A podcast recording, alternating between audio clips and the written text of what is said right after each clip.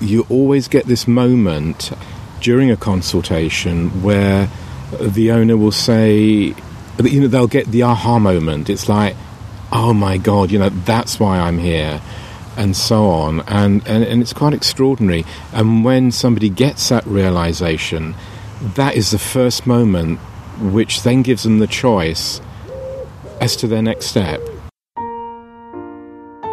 Hello and welcome to Adventures in Dowsing, podcast number 32 from the British Society of Dowsers. I'm Graham Gardner.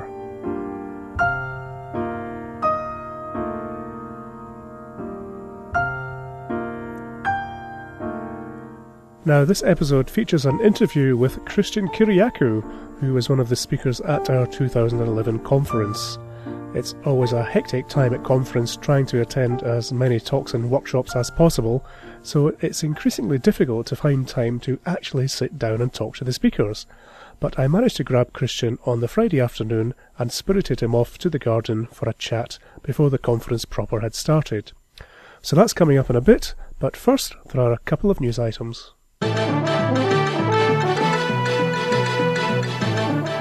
And in the news, our 2012 courses and events are now listed on the main website at britishdowsers.org.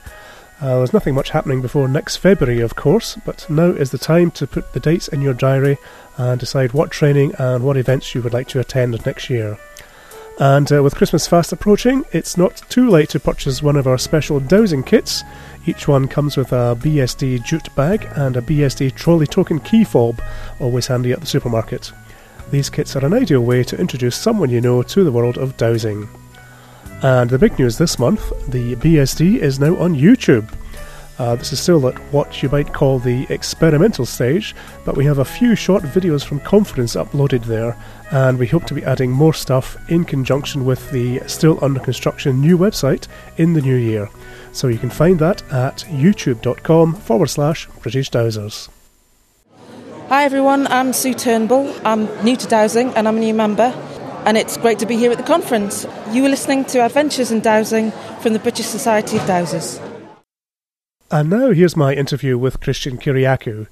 It's always hard to describe exactly what Christian does, as his list of job titles is embarrassingly long, uh, but perhaps his best known appellation is the House Whisperer. So I asked him to begin by telling us exactly what that involves. Essentially, my work is with people and where they live. It's the connection that we have with the soul of our homes and for a lot of people, I will often ask them, Do you feel at home where you live? And half the people in an audience, for example, in a workshop, will put their hand up and uh, say they don't feel at home. And so we go then into the exploration of what is home and why do we not feel at home where we live. So um, I look at finding the actual original soul of the building and seeing why a particular person has chosen that house uh, in which to live. And there is always a matching story, there is always a resonance, and we're back to vibration and harmonics. And so there's something in people's lives, in their past, in their childhood, their belief system that will attract them uh, to a certain house. A lot of people will say, um, when you ask them why that house, well, it felt good, it felt comfortable. Um, but that to me doesn't necessarily mean it's the right house for you or it's good for you. Because, as you know, um, people who have cancer, for example, will be attracted to a house that has geopathic stress. And so, what is happening is there is a familiarity of the energy, the resonance of that house, of that land, that the person can resonate with and feel comfortable with, and therefore it feels like home. Whether it's a healthy resonance for them or not. Absolutely. Um, but looking at it in a bigger picture, uh, whatever we're attracted to, the home is our greatest teacher because it's uh, an outpicturing of our inner belief system, our inner journey. And so we externalize it in our home. So it's like another relationship. You're looking at a house, you're choosing it, it's feeling comfortable, and you're going on the next part of your journey with that house, which is purely a reflection of you, your inner self. Um, and so, working with people to explore that and actually really understand um, what is the story, what is the message of the house you've chosen, and getting people to recognize what their next step is. What what is it in them in the house that needs resolution? Um, you know, depending, of course, what the issues are. But I always find a matching story, uh, and so the process of working with someone in the house is initially to. Um, I don't believe in the word space clearing because to go in and to do the various methods of space clearing, you've actually just wiped away a whole opportunity, a whole story that is that person's purpose for being there. Sure. So, and it's like the whole thing of ghost busting, which is really such the wrong word. You know, that kind of hurts your stomach when you say it. Mine, anyway. Um, it's about, you know, what are those energies there for? What are those spirits that may be stuck in a house? What's their story? And I will always find a matching story to the person living there. Uh, and so it's about uh, going through that process of the strands of connecting into the soul of the house and all the stories that are running, connecting with anybody who is stuck in spirit and so on, um, and helping the the person in real life to actually see that and feel it, and you always get this moment during a consultation where the owner will say, you know, they'll get the aha moment. It's like, oh my God, you know, that's why I'm here, and so on. And, and, and it's quite extraordinary. And when somebody gets that realization, that is the first moment which then gives them the choice as to their next step. Until they've seen what the issue is, what the story is, we can do nothing about it. It has to be brought up from the subconscious to the conscious world, and then we can choose to act on it or not. And of course, we always have free will. Um, but I find with most people I work with um, that you know once they see that, it's so in their face. You know, it's hard to ignore, uh, and they take that next step, and some extraordinary things do happen in, in changing people's lives. So this all sounds as, uh, as related to uh, the place memory of the building as opposed to any sort of um, geopathic stress that's going on. Well, they are they are all connected, of course, because yeah. uh, memory, uh, spirit energy can travel uh, uh, along geopathic lines and energy lines, um, and so there are various levels of um, what is going on. Uh, sure, from the earth and the geopathic, etc. Um, what's gone on on the land, and th- there are stories of where there have been battles and massacres, and people are attracted there. And the, the, story I tell around this one is a consultation in New Jersey where the, the two sisters in this family of four, uh, mother, father, and the two sisters, were always fighting at loggerheads with each other. And it became very clear going to the house that half the family, one of the sisters was uh, American white, and the other one was Native American Indian energy. And they were in battle. Mm. And it became so clear what was happening. And they said, ah, this big ah moment, this house was built on the massacre of a Lenape Indian village. Mm-hmm. And you could still see the, the deer trail and the deer still there. And so this family were playing out the battle that happened on that land. Yeah. It's quite extraordinary. Um, how, how that uh, affects it. So that's in the memory of the land. Uh, then, of course, you've got the building itself and everybody who's lived there. And it's like a software program in a computer. Everything that goes on is recorded in the etheric matrix of the building as well as the uh, energetic and physical molecular structure of the materials it's built in, you know, the bricks and mortar. Sure. And so going into a house, uh, I will just tune into that etheric uh, grid. And for me, I just read it like a book and feel it and can see and know the stories. And then I start to relate them to the people living there. And it's just extraordinary stuff that happens, uh, yeah, in houses, how they hold memory. So, how do you want to bring about a resolution? Well, as I say, first of all, it's establishing what is the story that's running, uh, what is it that's been left behind, is it spirit that is stuck, is it just purely memory in the video replay matrix of the house or the land, uh, and so on, or is it uh, the darker entity kind of energy that could be hanging around, or thought forms projected either uh, deliberately or subconsciously by people who might just think badly of somebody.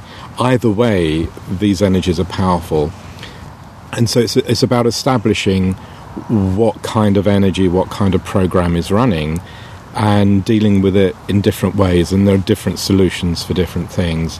If, if it's psychic attack, which uh, you do get some clients complaining that they feel they're being attacked all the time, there are various ways of uh, finding out where that attack is coming from, and I take the client through a visualization process, and through that we can identify who it is, and I can usually see where it's coming from or feel the person that is sending it.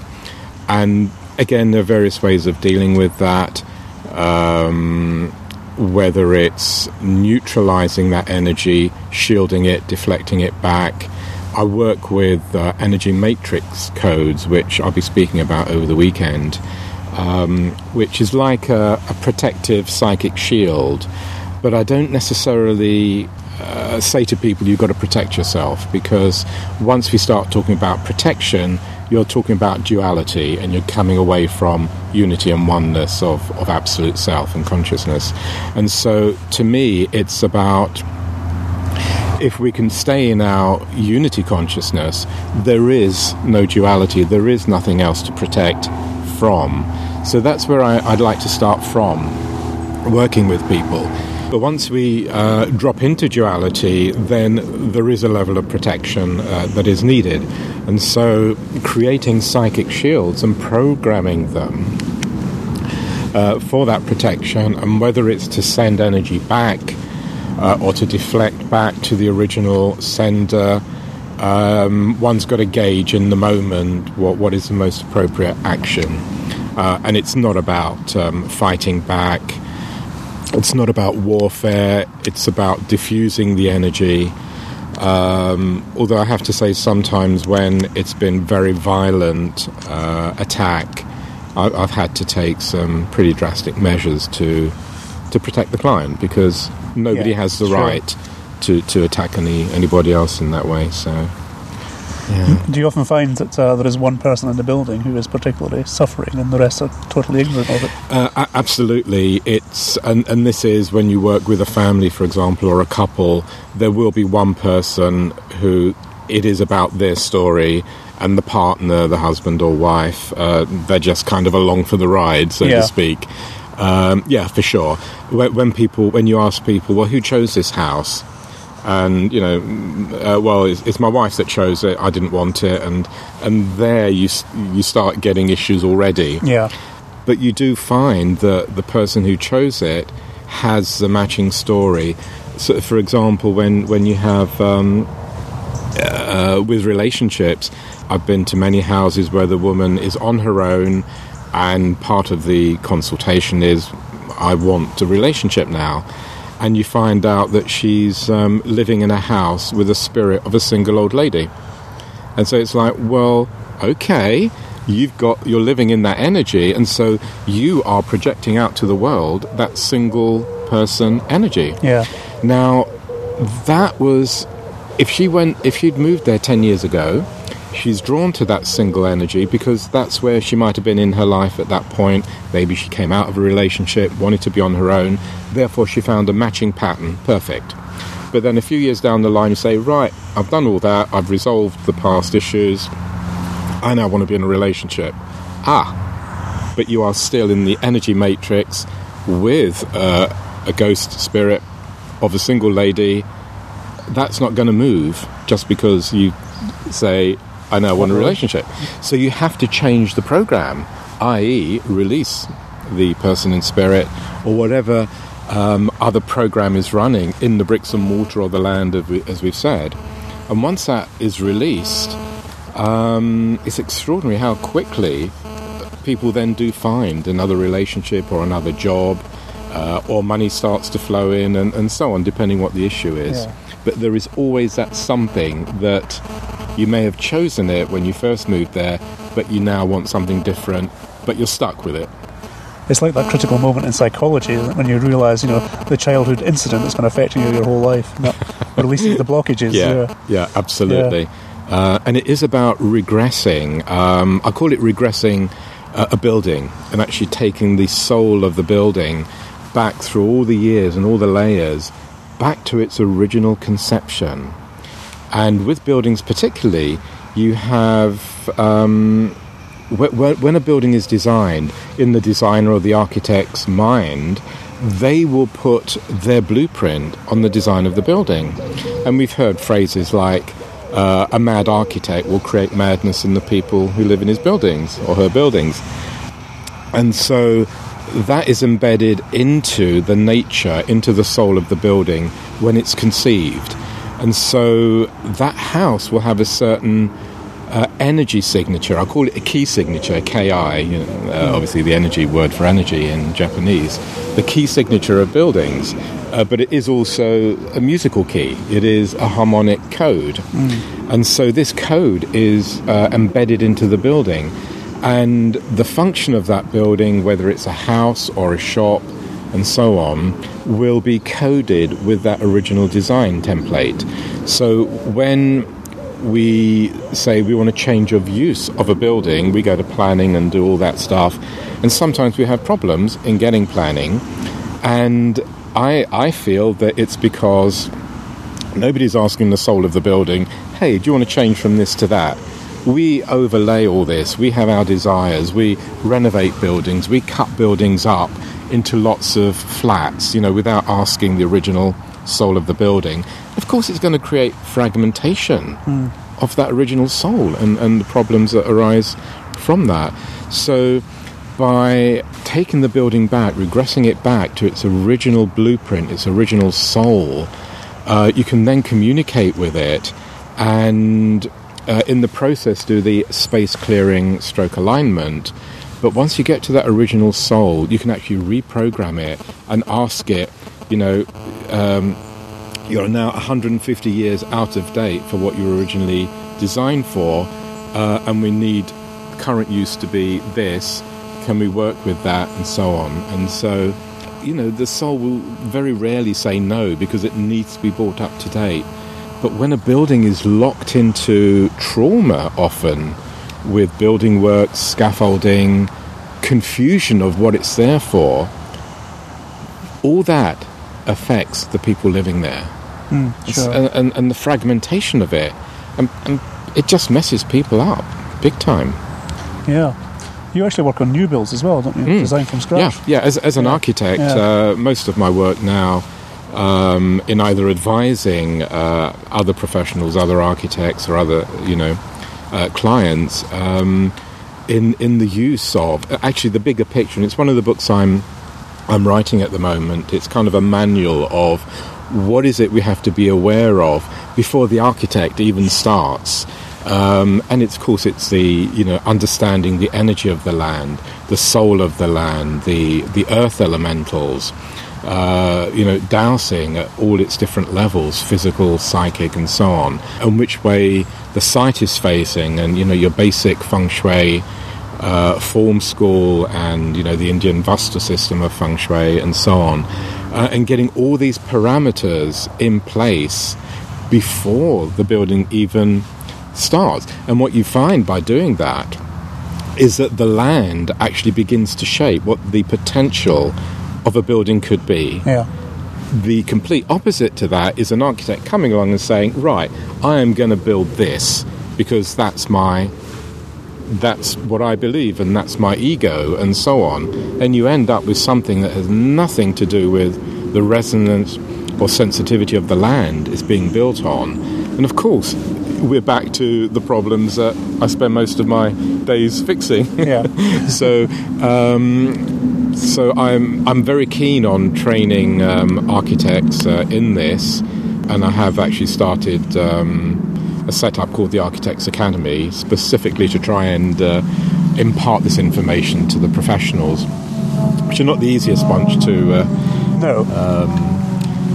uh, particularly when they spent, you know, seven or eight years training and, um, uh, yeah, trying to tell them that there is actually another a level of working which um, completely, you know, can challenge. But it's a fascinating way of working. And then if I get the opportunity to either convert or work on a new building, it will be with everything I've just said, but then you're into the sacred geometry, which in essence is about reflecting natural order, the natural order of the universe, uh, the harmonics, uh, the golden mean vibration, the golden mean harmonic, uh, and so on. Uh, and then you've created a building that will attract energy, attract charge, which will be healthy for people living in it. Uh, and it will actually charge their energy up for whatever it is they want to do. So you've got a foundation of really good land, the building positioned on the land, in a good location on the land, a good orientation to the sun, and so on, and the magnetic poles and all that. And then the sacred geometry to get the numbers, the coding right, uh, and you do the right ceremonies. You you plant in the building, you know, the psychic codings in the foundations, and so on and so on, which all our ancients used. And once you do that, you've actually got a building that's actually alive and conscious and is connected Yeah. to, to universal source. Yeah. And that's really the starting point. It's uh, connected in the landscape. Yeah, absolutely. Yeah. Um, And it's so noticeable when you go into a different uh, a building that has that. yeah, Uh, well, like um, old cathedrals, the Mm. cathedrals and stuff. It's just such an obvious difference when the building is properly Absolutely. plugged in. it, it, it's built on uh, good energy spots, you know, blind springs, Yeah. hills, um, crossings of ley lines, of course, as we know. Yeah. But then from that is, is spun the geometries, and of course the sacred weave of the masculine feminine, which um, every sacred building has, uh, expressed in its uh, physical architectural form. Uh, like, for example, at Salisbury Cathedral in the cloister, you've got uh, alternating um, open windows which are pentagram, hexagram, pentagram, hexagram, and the pentagram is the feminine. It's the uh, it's a golden mean harmonic. It's the nourish. It's the nourishment of the universe.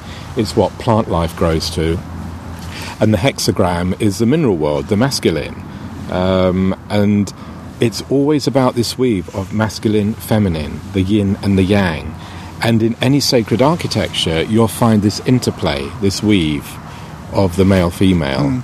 Uh, because it's all about that balance. And once we can get balance in a building, it means we can get much closer to non duality. Because even male female, yin and yang, being balanced, is still duality. And the idea is that once that spin of male female yin yang duality is in its right balance, it's then easier to drop back to who we truly are, which is total unity consciousness. And therefore, um, the closer we can get to that energy spin, um, energy spin and balance of yin yang, the better chance we've got of really truly remembering who we are as, as conscious, fully conscious beings connected to the universe. So, do you get um, called in to convert an existing building because Mm. there's an energetic problem, or just because they want to change? Um, both. Um, yeah. Uh, either if somebody wants a conversion done, uh, often people will say, and in fact, I remember when when I first started architecture, going back, I, I was working. Uh, with my father in buildings, so I kind of started when I was 15, 16, designing and working on buildings. And when I started to do extensions for people, uh, when I started training as an architect, people would ask me to extend um, a three, four bedroom house, and there was only two of them. And you think, okay. But then I started to question why are people doing this? Why does somebody want an extension when you don't actually physically need the space? What are they really asking me? Mm. Uh, and now I would, I would say and interpret that as they are wanting a change. They're wanting something to change in their lives. And of course, this is a correlation of the energy work that I, I work with with houses and clients now. And so when somebody wants a change in a building, is it uh, what they want? Do they want a shift in life? Or is it the soul of the building wanting something changing? Is there something not right with the building? Or are the people living there sensing there's something not quite right with the building? Maybe it's been built on the wrong bit of land, the wrong geometry, you know, everything we've said. Um, and so the building is saying, mm, mm, I want something changing, shifting, and it's affecting the people, and they think, mm, we need to change something. I mm. tell you what, let's have an extension.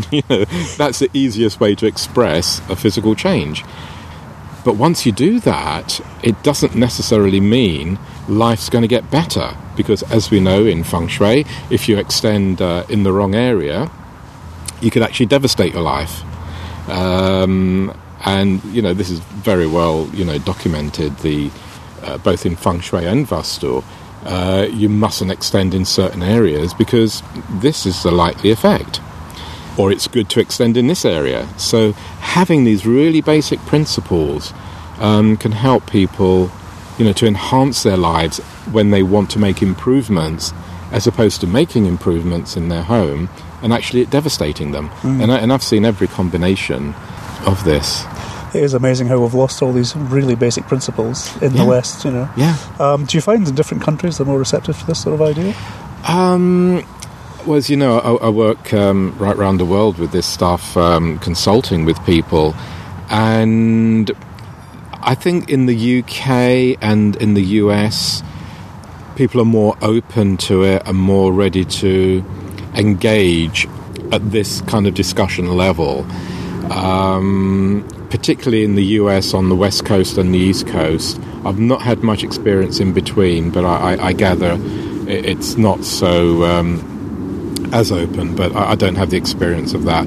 But certainly in the UK, um, I, when I work with clients, I'm speaking at this level that we're, we're talking now. And um, people are happy to work with that because that's where my experience is, and, and I can help people in that. In in other countries, they're a little bit more skeptical. But the funny thing is that it, it doesn't matter what nationality you are, where you live in the world. We've all got the same issues, problems, aspirations, and there are only nine areas of life anyway. If we look at the the Feng Shui Bagua, for example, and they're, they're common to everyone. Mm. Uh, and it doesn't matter how much money somebody's got; they still want more. Um, and then, of course, you start looking at well, what does what does money mean? What does wealth mean? You know? I was thinking more of uh, how you explain these concepts to like the town planning department.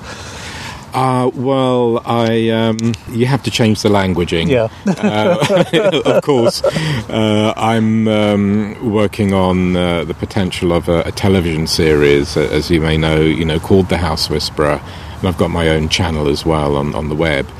And um, you have to look at adapting the language, and it's very tricky not to uh, to communicate it at every level. Um, like some of the ancient scriptures, they can talk at different levels with the same words. So you're aiming at a higher vibration level, but also talking to the so-called man in the street. The important thing is to communicate that there are things that you can do, you know, in your home, in your life, to change something.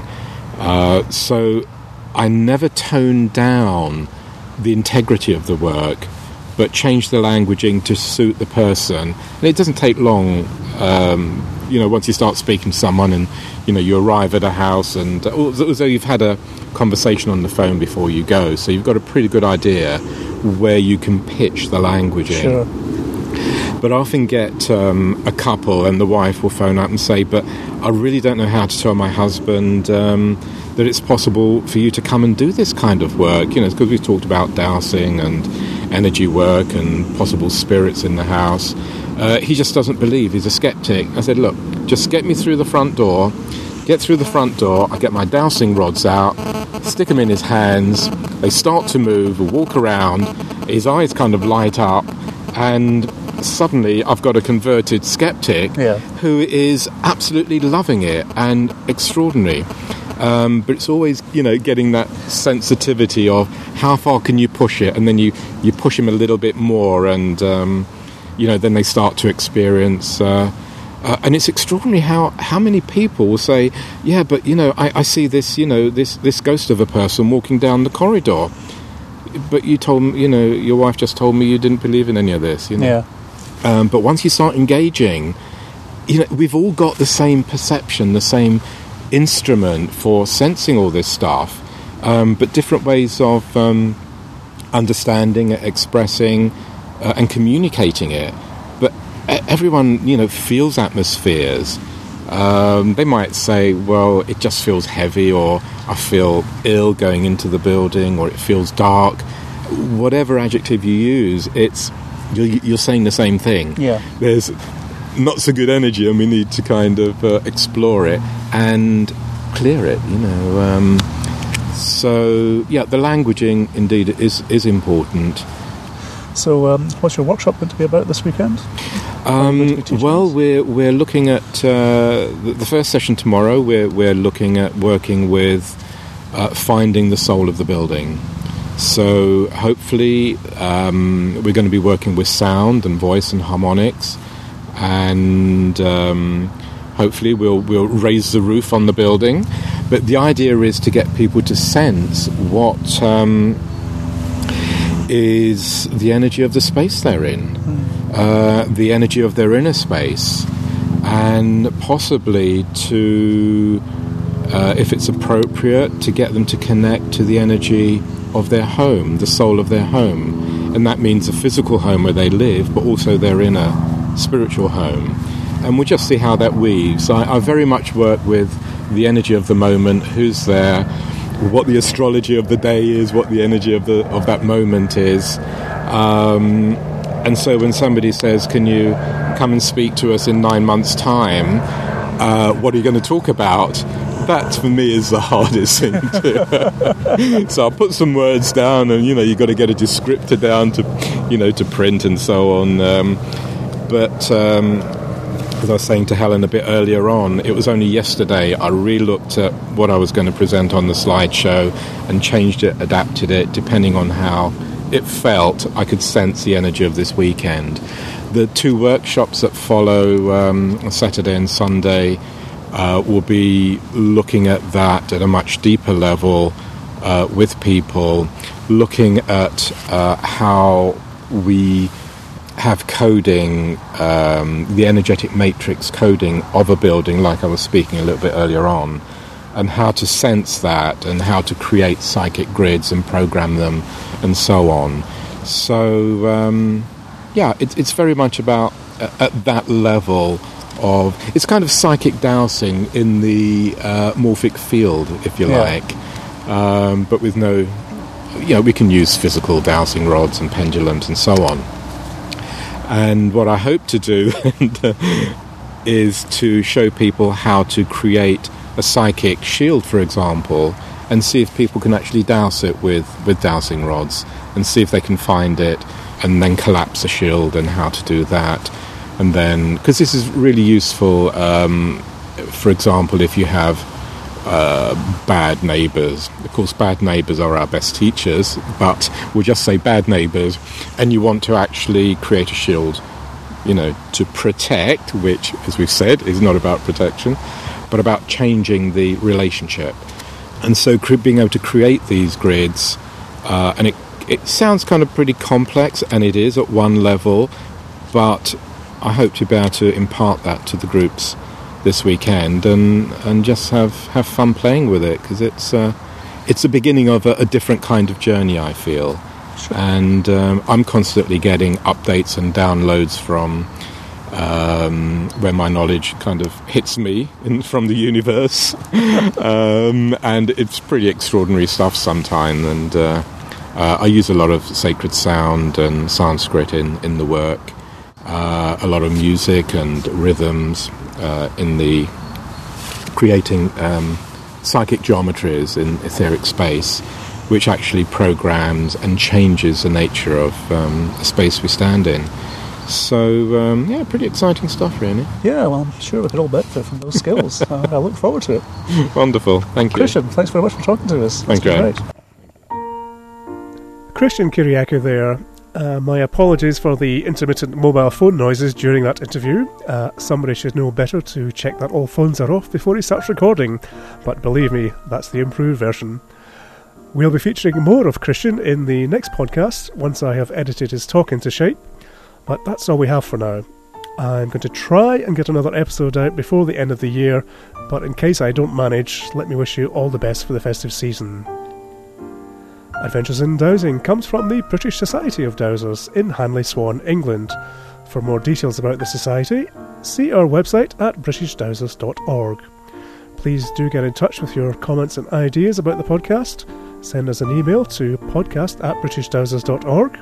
You can also post messages on the BSD forum, and you can find us on Facebook at facebook.com slash britishdowsers, and also youtube.com slash britishdowsers. Thanks for listening. Many thanks to Hilary Brooks, Ian Pegler, and now Brian and Jeanette Kidd for the music. Be sure to join me next time for more Adventures in Dowsing.